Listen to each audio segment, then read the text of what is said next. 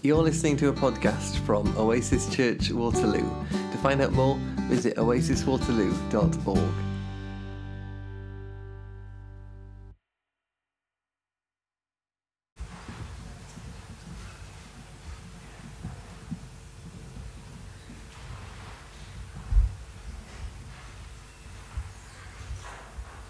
So, this is from Leviticus, chapter A Day of Atonement.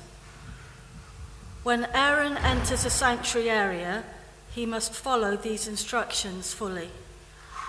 He must bring a young bull for a sin offering and a ram for a burnt offering. He must put on his linen tunic and the linen undergarments worn next to his body. He must tie the linen sash around his waist and put the linen turban on his head. These are sacred garments, so he must bathe himself in water before he puts them on. Bear with me a minute. Aaron must take from the community of Israel two male goats for a sin offering and a ram for a burnt offering. Aaron will present his own bull as a sin offering to purify himself and his family, making them right with the Lord. Then he must take the two male goats and present them to the Lord at the entrance of a tabernacle. He is to cast sacred lots to determine which goat will be reserved as an offering to the Lord and which will carry the sins of the people to the wilderness of Azazel. Aaron will then present as a sin offering the goat chosen by Lot for the Lord. The other goat, the scapegoat, chosen by Lot to be sent away, will be kept alive standing before the Lord. When it is sent away to Azazel in the wilderness, the people will be purified and made right with the Lord.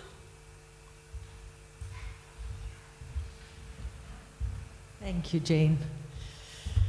Okay. This is just so that I can see how long I've been talking, okay? because I've got way too many slides, so um, I don't want to bore you for too long. But yes, we are, as Flick said, we are at the moment looking at, uh, up to during Lent, we're looking at the the meaning of the cross and the different views of looking at the cross. And last week, um, Rebecca spoke about atonement, and one of the things that she said that I really loved was this whole thing of seeing the cross as a place of love, not a place of guilt. That we come to it in that way, where I think a lot of us have maybe grown up with the cross being something about us being guilty. I feel like I'm loud. Am I not? Okay. Okay. Uh, can I have the next slide, please? We are today looking at the scapegoat theory, um, which I think is a very interesting uh, thing to think about at this time. Uh, there's a lot of things going on about scapegoating, but I I had us um, look at the reading that Jane had because it comes, scapegoat theory is actually a biblical thing that has become part of how we talk about lots of things in life. Um, and it comes from that place that we, um, that Jane so lovely read for us. And the last line of that, all of that I only got to read a little bit of it because these things, I don't know if any of you have Leviticus as your favorite book, but uh, it's not my favorite book, can I just say that? It is tricky and it's filled with rules and regulations of getting life right. Uh, which is probably why most of us go, it's not. If you start, if you were to start reading the book, the Bible from the first one and read through Leviticus, it's usually one of the places where you get stuck and just give up and think, nah, I'm not going to do it. Because it's tricky and there's so much, oh, there's just so many rules and regulations, which of course are all about getting it right, being right. And the last line, so I only got a few bits, there's loads more if you were to do this. This was the offering that Israel had to do once a year they had to do this offering. And first, the, the um, priest had to sanctify himself and do a sacrifice so that his sins were forgiven. And then he had to do it on behalf of the people. So it's all these processes to go through. And of course, the, it ends up with saying that the people will be purified and made right with God. Then you get it. That's what you want, isn't it? Isn't that what you want? That's what I grew up with, that faith is all about being pure and being made right with God. I don't know if that's how you have grown up with it, but that is how I grew up with it anyway. That was my thing. So the priest would then sacrifice, after he had uh, done the sacrifice, there'd be the two goats, and one of them he would put his hands on, and as he put it, his hands on them, he would transfer all the guilt, all the sins of the people. And that would then be sent out into the desert, which is the next picture um, if we are getting it right. So this goat would be sent out into the desert and would be that visual aid for everybody that the sins were sent out, gone away from us, and we would be pure. So that's the whole place where this scapegoat um, comes from and where we look at how that works. And I don't know what you grew up with, but the next picture is what I grew up with. I remember being in quite a lot of, especially youth meetings and things, where we would dis- where it was described to us what sin did to us and what Jesus meant to us. And I remember being told that when God looks at us, He can't tolerate the sin in us. And He would be horrified by that. And the only way that God could look at us was looking at us through Jesus, which is a little bit what this picture, it's not quite what this picture says, but that whole thing that because God couldn't tolerate sin, he had, we had to have Jesus in front of us. Now, I have to say, I don't know what you think, but I question that theology a lot today. Because that, of course, just gives you the sense that I am wrong, which is the next slide, which just gets this whole thing that there's something really wrong with me. I am wrong. Everything about me is not pleasing to God, and I need Jesus to almost be like a filter for God to be able to bear to look at me. That to me, as I have lived with God longer and as I have heard other ways of viewing the Bible doesn't sound like a God of love to me. I don't know what you think, but it doesn't sound like love that God can't tolerate looking at me. That just brings with it, anyway, brought with me all that sense of being guilty and wrong and of not being good enough. enough. And if you were here last week, Rebecca was uh, talking about some of this about actually shame is some of the things, one of the things that many of us struggle with. And we feel like we're just not good enough and we don't see the worth that God uh, places on us. Um, and I think um, that's one of the things that I think ch- we as churches have messed up really badly in a lot of places where actually we have missed out what a God who is love is. We would say that God is love. But our view would still be that God can't tolerate looking at me because I am such a bad sinner. For those of you who are parents, I don't know, I'm, I'm a parent, I have two lovely daughters. I could never think like that about my daughters, that they had done something that's so horrid that I couldn't tolerate them without some kind of a filter. And if I think like that as a mum to my daughters, how can we think that God, who is love, can't look at us because we've done something wrong? There's just something in my head that says we must have got that very wrong somewhere. And I hope that a lot of you didn't grow up with that, but I grew up with that, uh, so I've had to live with that. Now, the next picture there's lots of different um, views about that, and I'm not here to tell you what you have to believe or not. But there's a lot of blame going on, and this weekend, I am not very good at knowing who people are, but this weekend I definitely know who Gary Lineker is. I'm not into football and I never remember names of VIPs. I'm terrible at it. But Gary Lineker did a little tweet. And oh my goodness, things can happen. And there's a lot of scapegoating going on at the moment. So is it Suella Braverman that's being scapegoated? Is it Gary Lineker? Is it the BBC? And actually, are we totally losing the point of why this is all going on, which is something about the rhetoric around refugees? Which maybe should be what the debate is about, instead of about whether the BBC are doing it right or whether Gary Lineker is doing it wrong or but actually we need to maybe think about what are we doing in our rhetoric around other human beings who just because they happened to be born in another country where life is really tough have made the choice to come on a really grueling trip and we criminal, criminalize them I have lots of questions about that. Uh, I, am one of the people, and you can agree or disagree with that. I'm one of the people who was really pleased when I saw Gary Lineker's uh, the whole uh, tweet and reaction to that, because I think somebody needs to speak up. I think somebody has to say something, because I. A couple of times this last week, I've almost cried when I've seen the news headlines about refugees because I think it's heartbreaking that we can think like that about other human beings.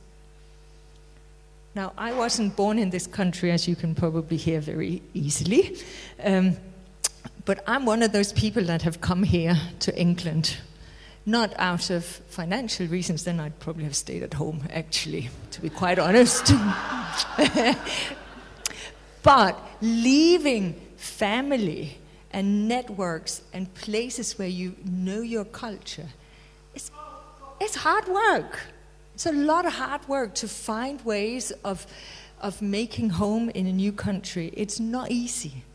And I know there are lots of debates we could have, and that's not what we're here today to have today.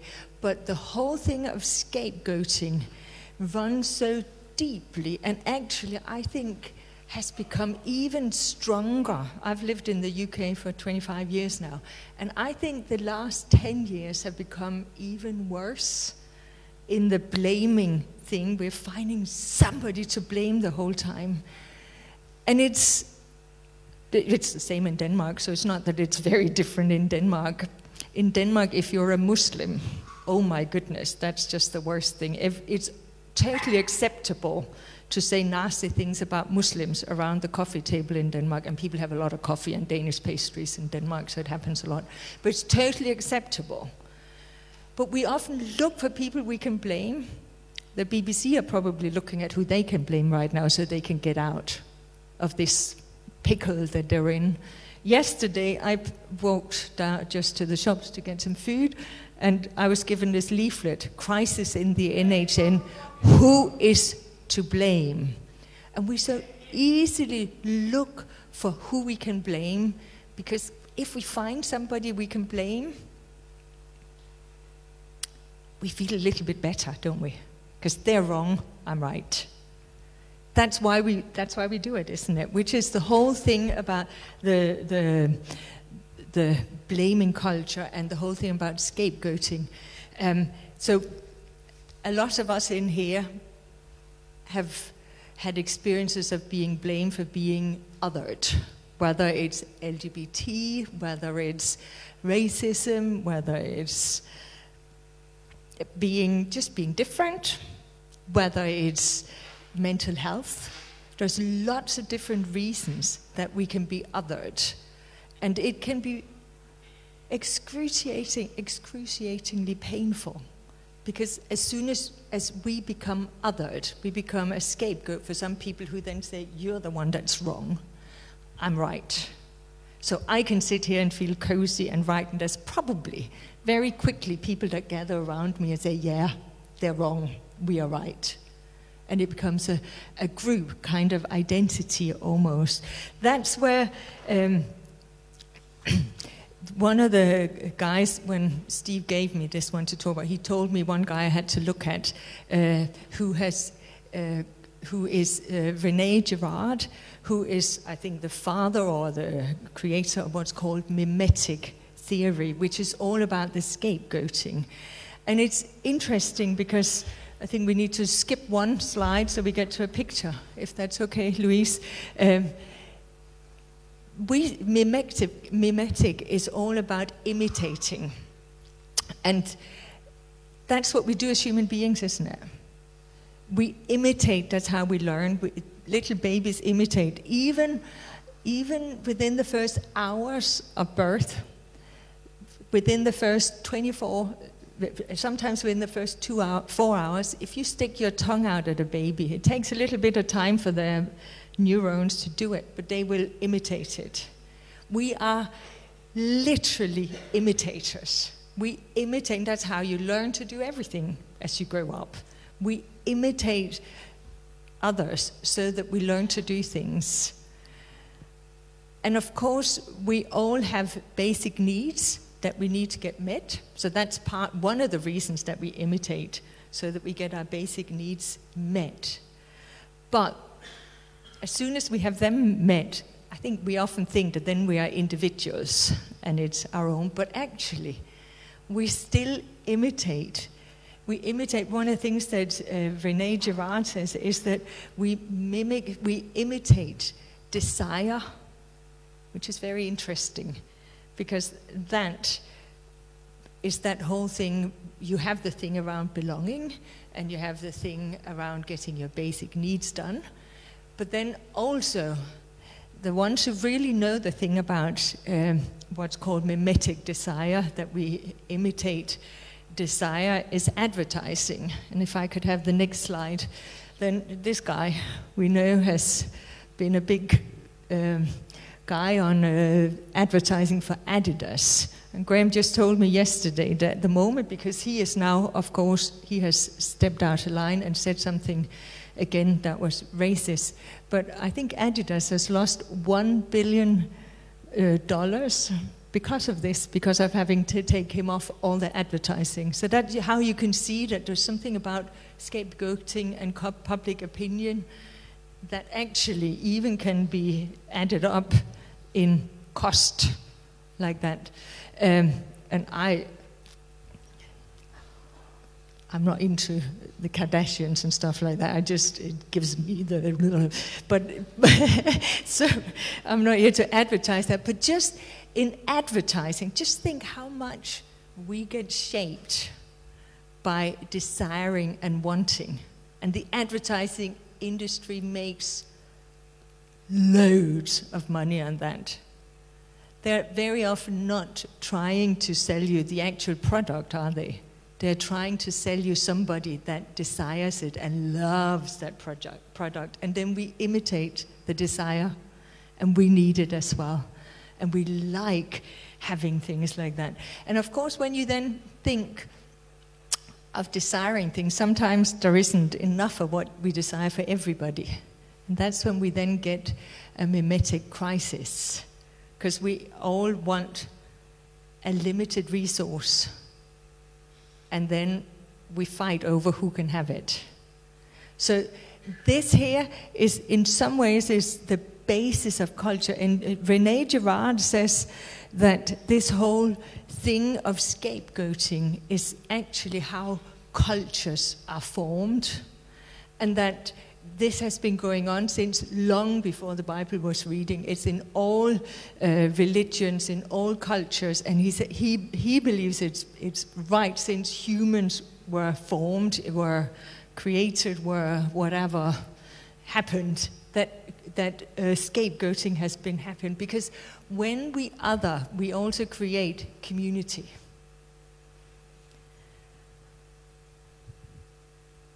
And I think that's make, it, it raises a million questions for me, but can we just stop scape, scapegoating? Should we stop scape, scapegoating? How do you stand up for justice if you don't call out things? How do we stand up for justice and still remain inclusive? And culture is really important one of the reasons I love coming to Oasis because of the culture we have here. So culture is really important, and that whole thing of belonging and being part of is hugely important. I've just got to catch up with where we are now. um, um, and I, I think the, the whole thing about how we create a culture where we can stand up for justice and do what is right, but at the same time be inclusive and loving. Now, I work, the job that I do, I work with women whose children have been removed and I support them. And they are, they are scapegoated on so many different levels. Being a mum who's not able to look after her child,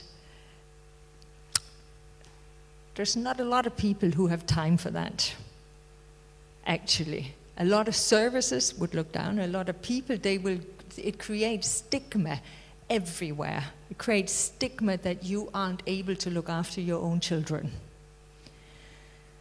And it's really hard, and you end up creating really tricky situations where, where we have little subgroups in our society, mums whose children are not with them being one of them, where you just feel like you don't fit into society. This last week, I've had to fight for one of my women who also has learning difficulties. So, very often, our women, of course, it's not just that they can't cope with their children, they've experienced horrendous trauma in their childhood or in their adulthood, um, and lots of them have, some of them have learning difficulties, some of them have mental health diagnoses, rather serious, some of the high end serious ones, and homelessness, substance use, there's lots of different things. And actually, each of those labels that you can give them is part of showing how they are othered and scapegoated. And it becomes really hard to get support. I have to argue a bit with a barrister and a solicitor this week because I was told that the law, I'm not sure it's true, but I can't say, but I have definitely before sat through many, with many of my women, both meetings with barristers and solicitors and in court. And all of a sudden, I was told at the beginning of the week that, that it's against the law and it's contempt of court. I was like, what? We fought a little bit for it, and I did sit with her through court and sat with her because that was her choice. That was what she felt like would help her cope a little bit better with getting through a day in court. And if you have learning uh, disabilities, then significant, no, what's it called? I've just lost the word for that. But you are allowed to get what helps you get through it. And for her, it was emotional support over language support. She could have had both if she wanted it. I've sat with advocates before together with them. But actually, that whole thing of a woman being heard, she's had several meetings with these guys and with social services where it's ended up, where I've heard afterwards that she has been shouting and swearing at them um, in, in the progress of the meetings. Because she's, of course, sitting with a lot of pain right now. Her child has been taken away from her and then she feels not listened to because people just want to tell her what's happening and tell her what she has to do. Nobody stops and says, How are you? What's it like for you? What do you want? What can we do for you to manage this meeting? And nobody listens. And then you sit with all this pain and you feel like no services actually want to hear what it's like to be you. I don't know if you can imagine what that's like. And I've had that with so many. Sometimes I talk to my women about the power of my badge. I don't use my badge hardly ever when I'm with them, but if I go into court or if I go into housing to deal with an issue around the housing or into a psychiatrist, or it can be different places if they ask for me to be with them, I will. And in the places where we need, you can, or where it may make a difference, we use the what I call the power of the badge. So I just sit next to them and have a badge on me, and very often I don't have to say anything. Just because I sit there, the women tell me they get treated differently. And actually, I wonder whether when we think about scapegoating and when we think about what Jesus has done for us, which I think more than, and it says in Galatians, I think that verse is on there, but I maybe we just won't look at that. It says, yeah, it says this whole thing that in Christ Jesus, you are all children of God through faith. You are you all of you who were baptized into Christ have closed yourself with Christ. There is neither Jew nor Gentile. Just remember he's saying this to a Jewish community. This doesn't sound like a biggie to us. That was a real biggie because Jews had a very strong sense of belonging. And actually, you were either in or you were out. So, Jesus, so uh, Paul saying this in Galatians that you're neither this was actually real uh, culture dynamite that we sometimes miss because we have heard it before. Neither slave nor free. So if you were in a church like this and some of you were slave owners and some of you were slaves, we are the same. We're equal here. When it comes to our relationship with God, we are equals. There is not male or female, again the same. There is no hierarchy. We are all one in Christ Jesus. So we belong to Him. And actually, this whole, which is, we talk a lot about inclusion in Oasis, don't we? And scapegoating is about othering. And I do, as I said before, I do think we have to stand up for justice wherever we can. But we have to be careful that when we stand up for justice, we still include the people. Because everybody needs to belong, everybody needs to know that they belong, they are welcome. No matter who we are, we all need to know that we belong because God welcomes us all. He is the God of everyone. And I, I just want to close with one last thing, which is from Hosea uh, chapter 6, because one of the things that Jesus changed was this whole thing about the sacrifices. In Hosea 6, it says, I don't want your sacrifices, I want your love. I don't want your offerings, I want you to know me. And I think that's what God calls us to. He calls us to come to Him so we get to know Him more and that we develop that relationship and where we just work on loving. And again, loving God and loving our neighbor. That's how it's got, got to all add up. So when we look at the scapegoat view that Jesus died for us, he did, he did die for us, but he, he lived for us as well. And I think Rebecca said something about that last week as well. I think that's really important he came so that we could learn from the way that he lived. And Jesus lived in a way that actually modeled being inclusive. Because he would have dinner with Zacchaeus, who was the rich tax collector, and he would include the poor, he would feed them, and he would uh, welcome the prostitute. So, all the ones that were othered, he was showing that He was including them. And I think that's what we're called to do as well. So this week, let's think about how we can how we can include people who are othered. How we can sit next to those who have nobody to sit next to. How we can listen to those who feel like they're not being heard. Let's look at how we can be love to people around us who feel othered and who need to know that they also belong and they are loved. Let's pray. God of love, we come to you and we want to be changed by you. We want to know your love. We want to know that you are here for us and your love is for us. Pray that you would help us to connect deep within us with you being love for us. And I pray that you would help us this week to see where we can be that love for other people as well. Help us to be the ones who see people who are being othered and that we step out and we include instead. Help us to speak up, speak up for the voiceless this week. Help us to include the excluded. Amen.